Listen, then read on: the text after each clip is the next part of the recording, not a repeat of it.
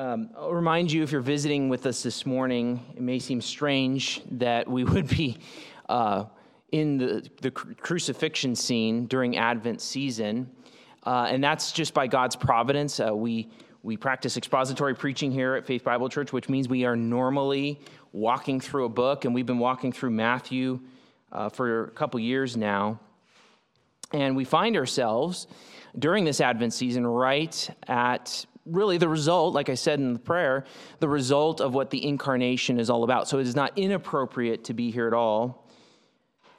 And so we continue on in Matthew 27. We continue on with really the core of the gospel.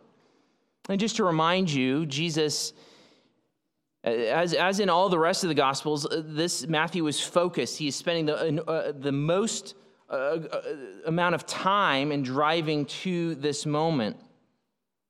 Leading up to this moment, Jesus has had the Last Supper with his disciples.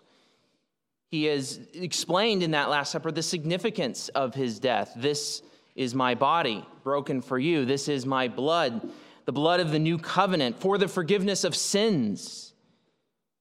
And then we saw in Gethsemane him plead to the Father if there's any other way, if there's any other way, this might happen. If there's any other way forgiveness of sins might happen other than me going to the cross, but there wasn't, and he accepted.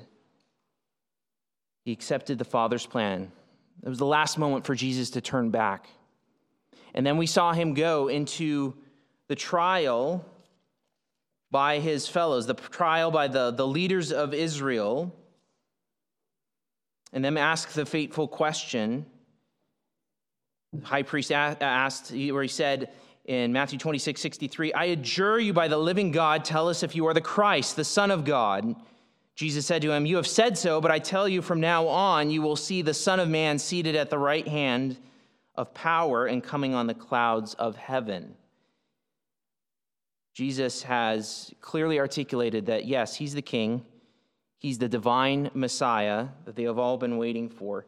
And on that basis, the Jewish trial concludes that he is blasphemed and is worthy of death. And so then they take him to the Romans who have the power of capital punishment. And Pilate is asked, Are you the king of the Jews? And he said, You've said it.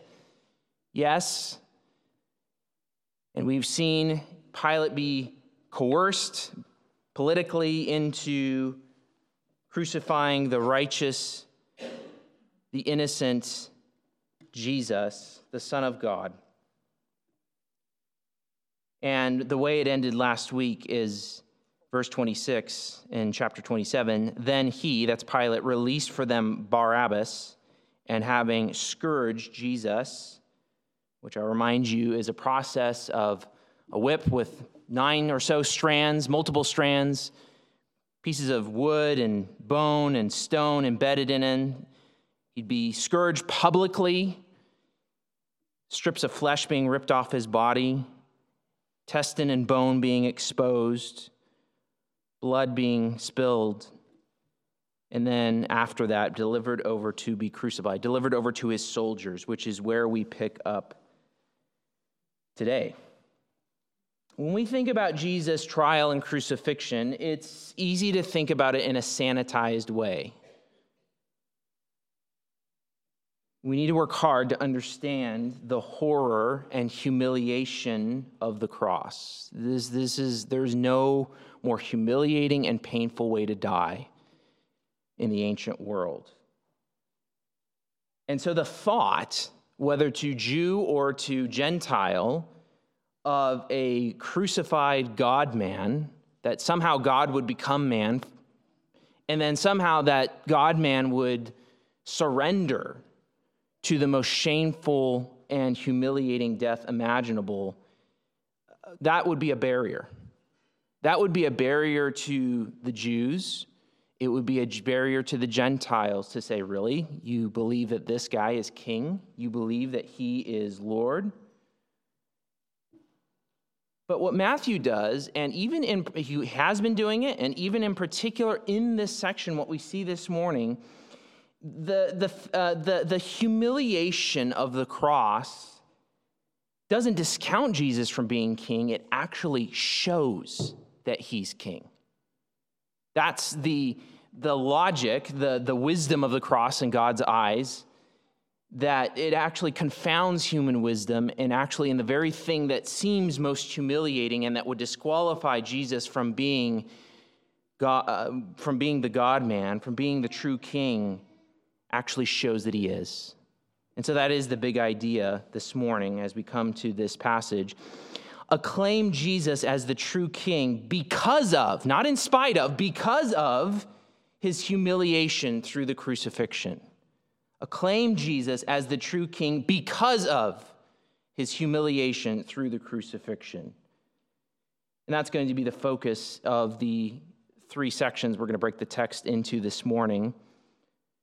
And it's all going to be about before, during, before, at, and during the crucifixion. So we start first with Jesus is humiliated as king leading up to the crucifixion. Jesus is humiliated as king leading up to the crucifixion. Look at verse 27.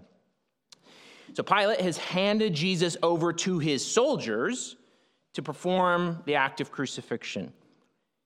So we see what happens after he hands him over. Verse 27 Then the soldiers of the governor took Jesus into the governor's headquarters. We're not exactly sure where the governor's headquarters are. There's two primary possibilities, but regardless, they take him away. It's been all public, a public trial. They take him inside. And here we have Gentile soldiers. These, these are Romans in a sense, but probably they're more like auxiliary troops that are taken from the surrounding nations, but they're under the command of the Roman governor. And they, they, the soldiers see this as an opportunity for some sport. They gather the whole cohort before him. And a cohort, at its maximum strength, it was 600 people. So 600 soldiers. We're not sure if, if it's being used in the technical sense where it's a full 600, but at the very least, we're talking one to 200 people. One to 200 soldiers who are gathered before Jesus, surrounding Jesus. He's been, he's been scourged, he's a bloody mess. And what do they do? Verse 28 and they stripped him. It means they stripped him naked. And they put a scarlet robe on him, a soldier's cloak. That's the idea. So you've seen, you know, pictures of Roman soldiers with a red cloak. They take one of those red cloaks and they put it over his soldiers, but after made him naked. He's still exposed, even though he has a robe over him. And twisting together a crown of thorns, they put it on his head and put a reed in his right hand. And kneeling before him, they mocked him, saying, Hail, King of the Jews. Now, the, the word for hail there is just normally, it just is a, the normal greeting and it would be a, a, a, wish for well health. Literally, the word means rejoice. But in general context, it just became this way of saying, rejoice, long life. Or in our, in our language, we would say, long live the King of the Jews. What they're doing is a mock coronation service. They are doing everything to that looks, they give a semblance of kingship. So we've got a crown, we've got some royal kind of looking robes, we've got a reed. Points to the actual trappings of royalty, but in such a way that it is total mockery. Remember the charge. The charge, whether you're talking the Jewish trial, whether you're talking the Roman trial, whether you're talking here, the charge that Jesus will be crucified under is the charge of claiming to be the king of the Jews. That's how they mock him here. They're as Gentiles, as Roman soldiers, they this is absolutely absurd. Pilate thought the same thing. If Pilate actually thought that Jesus was the king of the Jews, he would have gladly crucified him. But he knows he's righteous. He, he just thinks he's there's no way this guy is actually the king of the Jews. But for the readers of Matthew who have made it to this point, Matthew has again and again, from Jesus' birth and the circumstances of his birth, through Jesus' miracles and ministry and declarations and all of it, he has proven beyond a shadow of a doubt that Jesus is the king. And so in this moment, we see the soldiers mocking Jesus But for Matthew's readers, there is just deep irony that this is the true king. This is the God man. And he is rightfully deserving of the most glorious coronation service in front of the eyes of the world that could be imagined. And here he is humiliated to the utmost degree. And the soldiers continue, verse 30, and they spit on him and took the reed, something probably like a bamboo reed. They didn't have bamboo in that area, but you know, something that is not necessarily strong, but substantial, not a full on staff. They took the reed and struck him on the head. And the idea is repeatedly, the verb tense actually shows this is happening again and again and again. We don't know how big the thorns were, but we can imagine, and we're led to imagine, them digging into the brow of the true king. This is the depth of humiliation.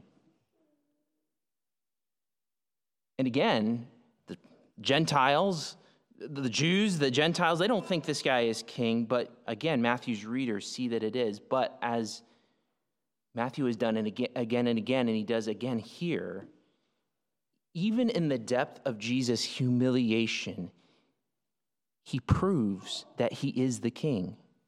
Turning your Bibles to Matthew uh, to Isaiah 50.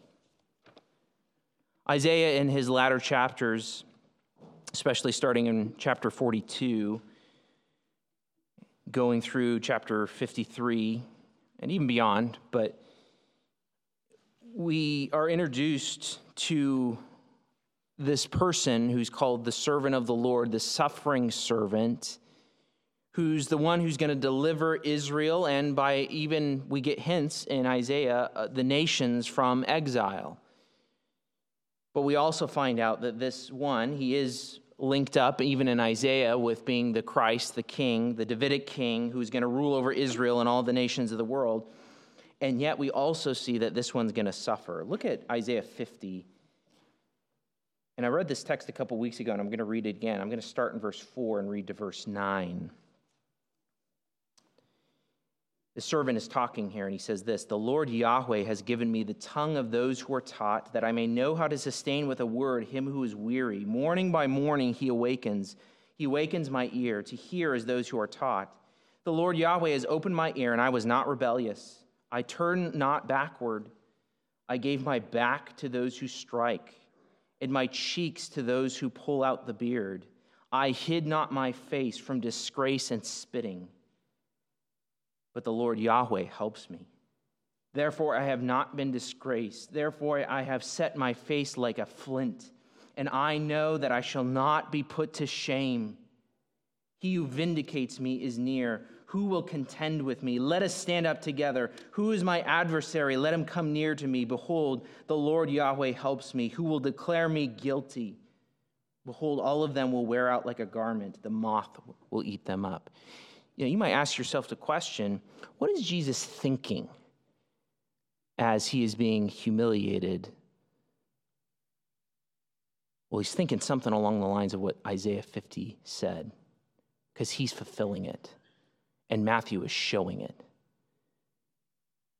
He, in his deep humiliation, shows that he is the rightful king.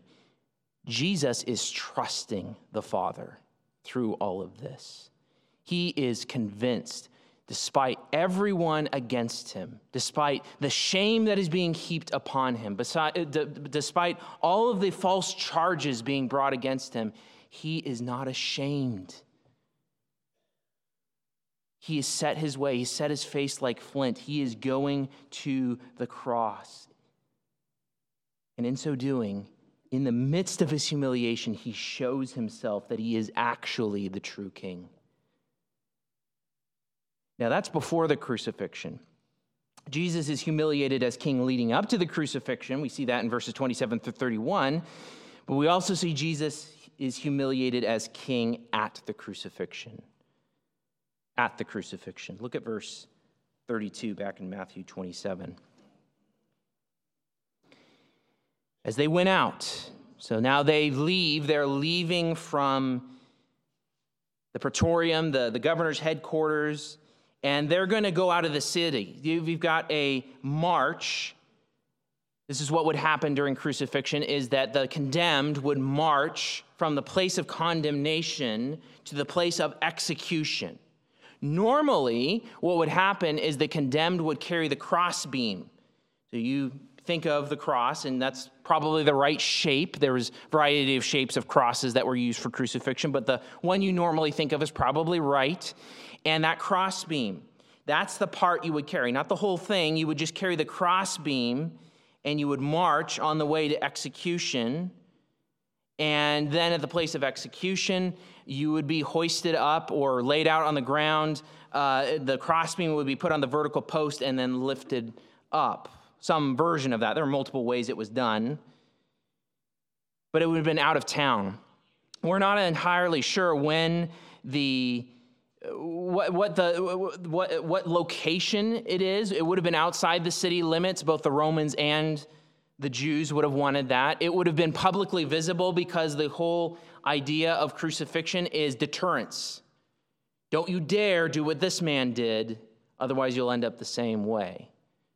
It would have been near traveled ways, large thoroughfares, to make that example. Uh, today, the, the, the, the, site that's uh, the traditional site is, the, uh, is, called, uh, is marked by the Church of the Holy Sepulchre. And that's probably the best option, really, where it is. But regardless, it's out of town, it's public, probably about a half mile or so from where Jesus has been condemned. But we note this as they went out, they found a man of Cyrene Simon by name. Cyrene is on the north coast of Africa in modern day Libya. Uh, there's a large Jewish population there, so this is a, a Jew evidently who's come for the Passover. Simon by name, they compelled this man, they pressed him into service to carry his cross. Now, why would they do that? Because normally you would have the condemned man carry the cross. Well, we, are not told explicitly, but probably the reality is, is that Jesus isn't strong enough to carry the crossbeam at this point. Given the torture that he's been put through, the scourging he's been put through, the, even what the soldiers did to him, he's probably not strong enough. So they press a man into service, um, Simon, to carry the crossbeam for him on his march to the place of crucifixion. And when they came to a place called Golgotha, which means place of a skull, this is probably it's probably called place of a skull just because it's it's known for executions. The Romans did this fairly regularly. If they had to put down an insurrection, this is the way they would do it. So this is probably a known crucifixion spot outside the city limits. They go there and they reach it. Verse 34, and when they reach it, they offered him wine to drink mixed with gall. Now, what is that? Wine mixed with gall. Now, Mark tells us that what they gave him was wine mixed with myrrh. Myrrh is actually a bitter substance. Uh, gall could be referred to, it could literally refer to like um, bile, but it often just became to, to note something bitter. And myrrh is bitter. And myrrh also has this property that can um, bring some pain relief. So we're not sure if this is a normal practice or not, but at the very least, some, someone, evidently the soldiers, give them some wine with some myrrh mix. Why? Because this drink would, uh, you're about to get crucified. Very painful process. You're about, your feet and your hands are about to get nailed to wood. Uh, it's common courtesy and mercy to offer some pain relief. But what does Jesus do? He tastes it, he would not drink it. Now, if, I, uh, if anyone else was in that situation, they would, they, would, they would take it. Why doesn't Jesus take it? Because he doesn't want to dull his wits. He wants the full, his full mental faculties engaged for what is happening. He knows what's going on. He knows this is ultimately the plan of the Father. This is the cup that the Father has given him to drink. He's not going to dull any of it. But in this noting, noting of Jesus drinking wine mixed with gall, we get another hint that in the midst of Jesus' humiliation, this is actually showing that he is the true king. Well, what do I mean by that? Well, this idea of drinking wine mixed with gall, it's a allusion to an Old Testament text. Go to Psalm 69.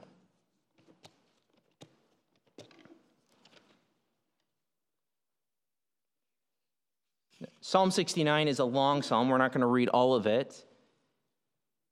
I encourage you to read it. Go home and read it. But I will highlight for you verses 20 and 21, and then I will explain the rest of the logic of the psalm to show you that in alluding to this psalm, it actually shows that Jesus is the true king. Uh, but I'll show you a quote for you Psalm 69, verses 20 and 21 first. Reproaches have broken my heart so that I am in despair. I looked for pity, but there was none, and for comforters, but I found none. They gave me poison for food, gall, literally. And for my thirst, they gave me sour wine to drink. See in verse 21 the link here that is happening what is Psalm 69 all about? Remember, when the New Testament authors quote the Old Testament or allude to it, they're not just alluding to that verse, they're alluding to the whole context. So, what is the context of Psalm 69? Psalm 69 is by David and is a call for deliverance to God for those hating the speaker without cause. The speaker wonders when God will act. The speaker indicates that he is borne reproach for God's sake. The distress that the speaker is in is from others in a life threatening situation. And the speaker is totally dependent on God to act to rescue, but is also wondering when's it going to happen? Describing his opponents, the speaker of Psalm 69 describes them as having no sympathy. And what we just read is the premier example of this. He, his, those who are opposing him have absolutely no sympathy. They're actually mocking him. They're giving him effectively something bitter to drink in the midst of his distress, something sour to drink. The sour wine will show up uh, again later on in Matthew. But where the psalm ends, it doesn't end in darkness. It doesn't end in despair. It doesn't end in being mocked by enemies. It actually ends in rescue, vindication by God.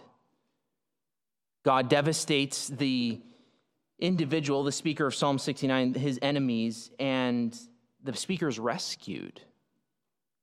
So, in the very act of crucifixion, right before Jesus is about to be nailed to the cross, the very act uh, of being offered wine with gall to drink, Matthew's cluing us in that this is fulfilling exactly what the Old Testament talked about and actually shows that Jesus is the righteous one. He is the true king. And not only that, there's a glimmer of hope, even in the act of taking this wine mixed with gall, because Psalm 69 doesn't end in being the enemy's winning, it ends with rescue. Just a faint glimmer of hope as we go through the crucifixion. So we've seen what um, J- Jesus tastes it. He's not going to drink it. He's going to take the full force of what's coming to him. Verse 35, here's the actual crucifixion. It's mentioned right here. And when they crucified him, doesn't dwell on it, but we know from ancient sources, archaeology, nail through each wrist, each forearm into the cross, heels nailed with big spikes into the vertical post elevated up. When they had crucified him, they divided his garments among them by casting lots. Jesus is naked. That's normally how crucifixion would happen totally exposed, total humiliation. But again, even in this act of deepest humiliation, they divided his garments among them by casting lots. It's just, this, to the soldiers, it's just, this is an opportunity for gain. Let's just take away his covering and let's distribute it. That's, that's good for us. Just signals absolute callousness and shame. And yet, in that moment, we get another allusion to an Old Testament text that is being fulfilled, this time Psalm 22.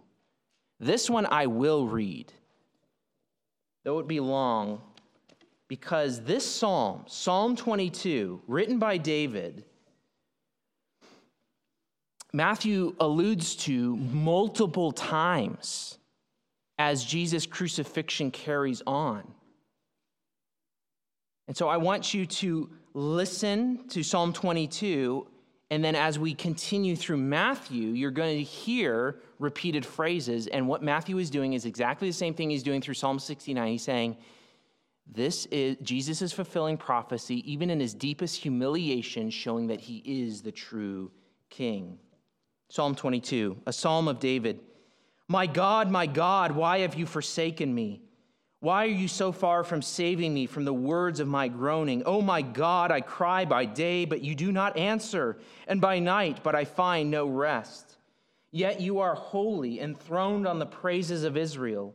In you our fathers trusted. They trusted and you delivered them. To you they cried and were rescued. In you they trusted and were not put to shame. But I am a worm and not a man, scorned by mankind and despised by the people. All who see me mock me. They make mouths at me, they wag their heads. He trusts in Yahweh, let him deliver him. Let him rescue him, for he delights in him.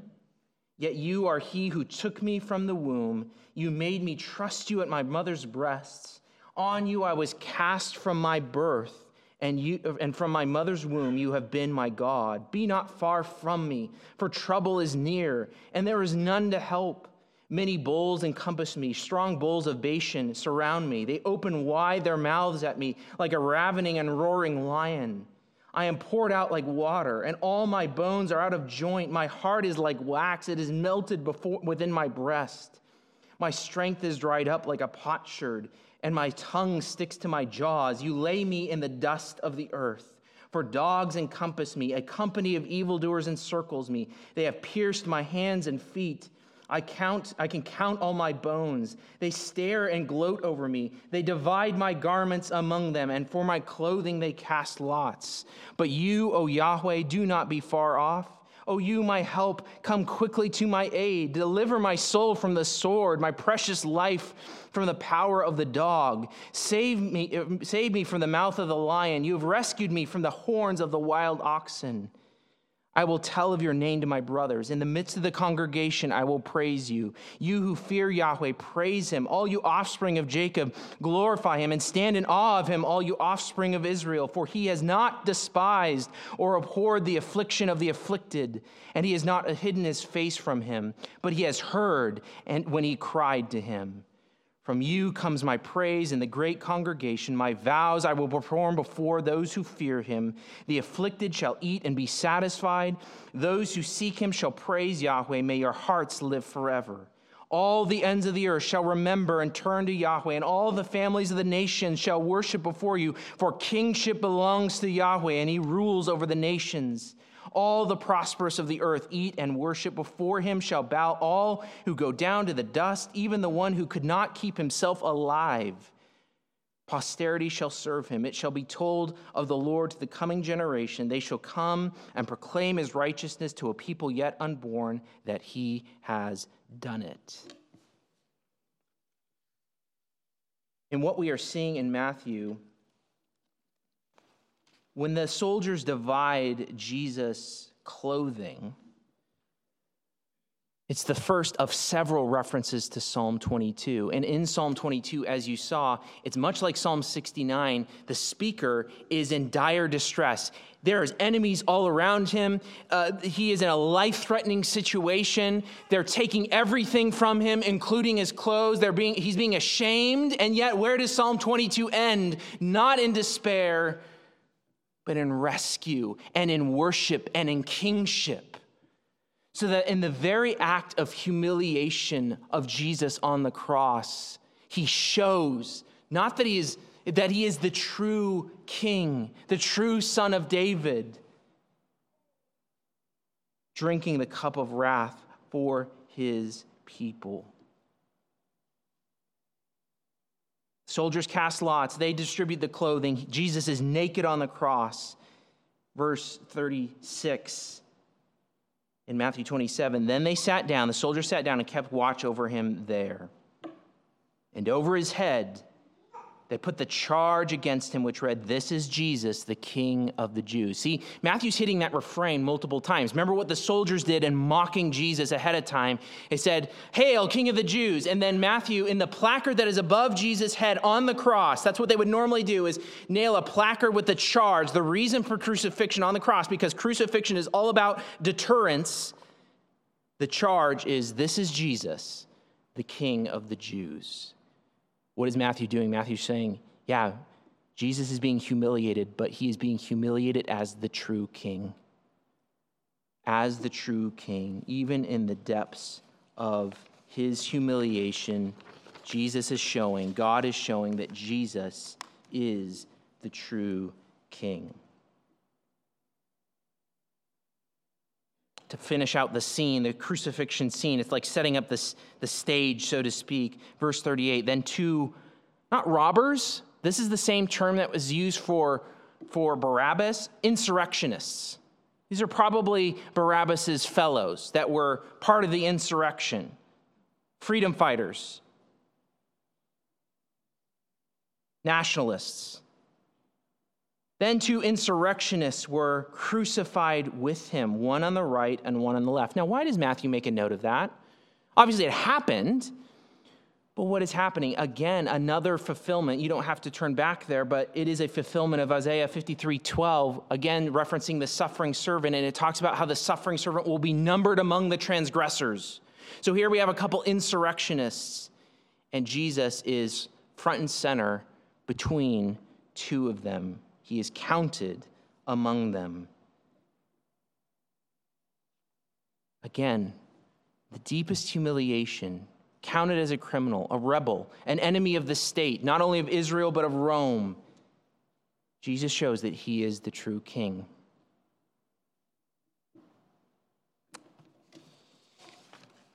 Jesus is humiliated as king leading up to the crucifixion. Jesus is humiliated as king at the crucifixion. Jesus is humiliated as king during the crucifixion.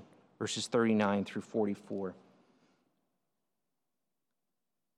So the scene is set three crosses on the place of the skull. All enemies of the state crucified and humiliated. What happens? How do people respond? Verse 39. And those who passed by, remember, this is public. This is a main, right by a main thoroughfare. This is like on Oak Street, downtown Hood River. That intersection, that main intersection. This is, what, this is how well traveled this place is. So we got passers by. Those who passed by derided him, they reviled him wagging their heads. Remember what Psalm 22 said about those mocking Jesus? They wag their heads in mocking. We get another allusion to Psalm 22.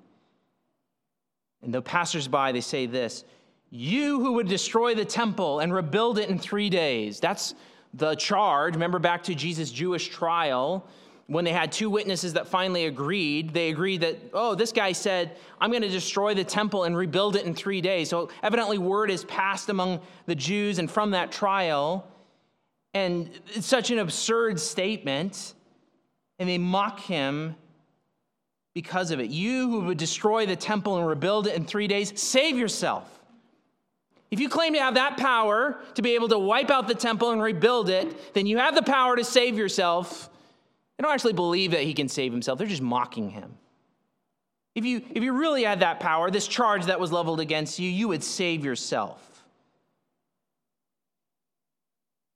If you are the Son of God, come down from the cross. Now, if you are the Son of God, that should maybe ring a bell in your mind because in Matthew 4, that's exactly how Satan talked. If you are the Son of God, make these stones become bread. If you're the Son of God, throw yourself down from the temple. God will rescue you. So, what is happening here is these passersby on their lips is a satanic taunt and temptation to Jesus to come down from the cross. The Son of God, this concept of the Son of God, it's another way of referring to Jesus being the ultimate Davidic king, the one who is the God man, the true king of Israel. And they can't fathom. It's not that they actually believe he's going to come down. They just, if, if you are the Son of God, the Son of God should not be on the cross. He should be ruling over Israel.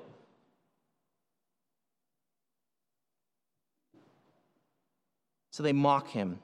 If you're really the Son of God, come down from the cross. You're not the Son of God. You can't be. But as we saw in uh, Jesus' temptation, Jesus is totally surrendered to the will of the Father because Remember Gethsemane, because he is the Son of God, because he is submissive to his Father, he is remaining on the cross. He is staying up there. Oh, yes, Jesus could come right down. The, nail, uh, the nails can melt away. All the wounds that he has already been inflicted could be automatically healed. He could come down. He could call to himself leg- multiple legions of angels, and he could conquer the world and slay every single human being on this planet because that is what each and every one of us deserve. We are not good people, we are rebels against a holy God and deserve his wrath. And the cross shows that. It shows our, our, our, evil that is in, in the midst of us. Though we were not there, it highlights what is in man's heart. And Jesus stays there. Why? He already explained why, because this is the blood of the new covenant for the forgiveness of sins. Jesus is dying for his enemies. He is dying for his re- uh, re- rebellious citizens to draw them to himself, to restore a right relationship with God. He is obeying the Father, and he stays up there taking it. That's just the passersby. The chief priests do something similar. Verse 41 So also the chief priests with the scribes and the elders mocked him, saying, he saved others, he cannot save himself. What are they talking about? They're talking about all his miracles. The language of salvation is, is just overlaps with the language of deliverance. So, delivering people from their illnesses, from their diseases, from demon possession. He's done all that. They acknowledge it to some extent, but they're mocking him. He cannot save himself. Oh, it's not that he cannot save himself, he will not. To save others, he will not save himself. He is the king of Israel. Again, that concept why is Jesus being crucified? Because he's the king. He's claiming to be the king.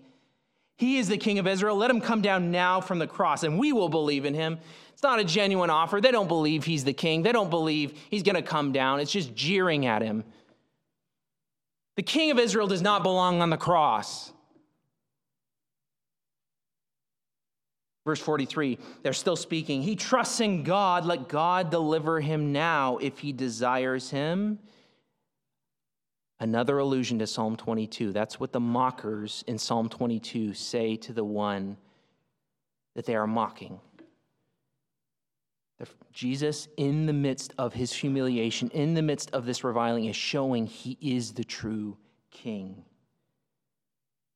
Let God deliver him now if he desires him, for he said, I am the Son of God. It is incomp- they cannot compute the idea of the Son of God, the ultimate king, the God man being on the cross. And they think, well, God surely wouldn't put him on the cross um, if he is truly the Son of God. That's what he claimed I am the Son of God. But what we have seen in Gethsemane, what we have seen in Jesus' relationship to his Father is yes, the Father put his Son on the cross because this is the only way that human sin can be ransomed, human sin can be atoned for and forgiven. This is the only way. And so, yes, does God delight in Jesus? He has said so. At Jesus' baptism and at his uh, transfiguration, the Father loves the Son and because of that, he has him go to the cross to rescue his people. Where we're going to go next week for our Christmas message is back to Matthew 1 and Matthew Matthew 121 says you will call his name Jesus. Yahweh saves because he will save his people from their sins. But it's not only the passersby, it's not only the leaders of Israel who've put him there. Verse 44 And this robbers, the, the insurrectionists who were crucified with him, also reviled him in the same way. Now we find out from Luke that one of the, uh, the insurrectionists repents somewhere along the line, but at least at this point, what Matthew is highlighting is everyone. Matthew is building this culminating picture. We got the Roman soldiers, they're crucifying Jesus. They don't believe he's the Son of God. Uh, they don't believe he's the King of the Jews. We've got the passersby, the Jews. We've got uh, the, the, the, uh, the insurrectionists. Everyone has abandoned Jesus. The disciples are nowhere in sight. Jesus is alone, humiliated, mocked, dying. Why? Because he is the actual king. Jesus was crucified for claiming to be the Christ. What does that mean? Christ means, as we've said before, that he is the chosen one of David's line who's going to rule over Israel and the whole world, which means he's going to rule over you. He is your rightful king. Now, given all that's happening in Matthew, Jesus' claims for himself at this point sound absurd. Go back to Matthew 26.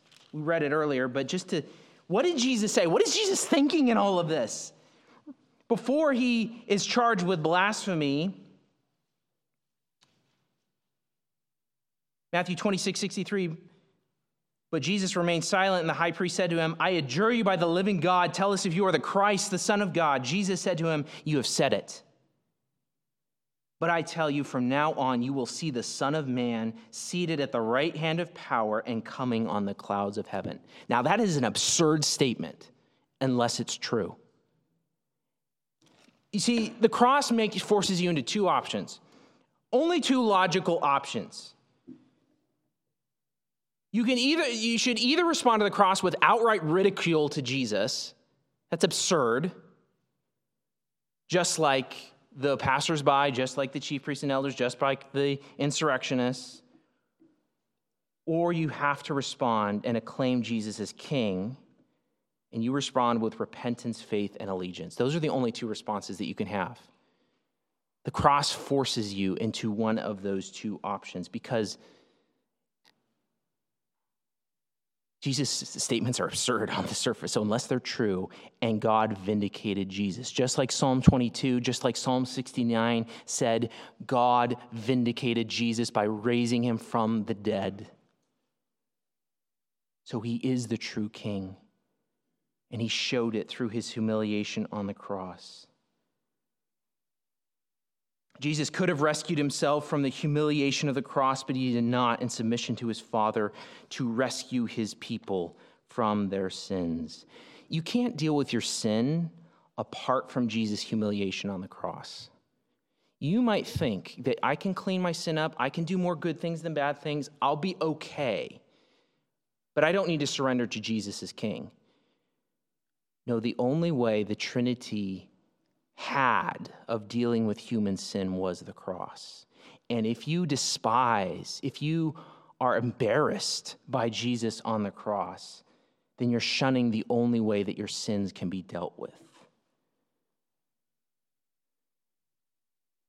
You acknowledge your sin and you come to Jesus in repentance and faith, following him as a disciple. Repentance is turning your allegiance from sin and self trusting Jesus, swearing allegiance to Jesus, and walking and following, which means a life change.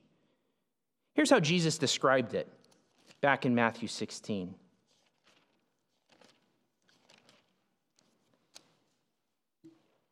Back when he first announced to his disciples that I'm headed to the cross. Jesus says this in Matthew 16, 24. Then Jesus told his disciples, If anyone would come after me, let him deny himself, take up his cross, and follow me. Remember Simon who bore Jesus' cross, following him? It's not that Simon was a disciple at that point, but it gives a picture of what Jesus is calling his people to.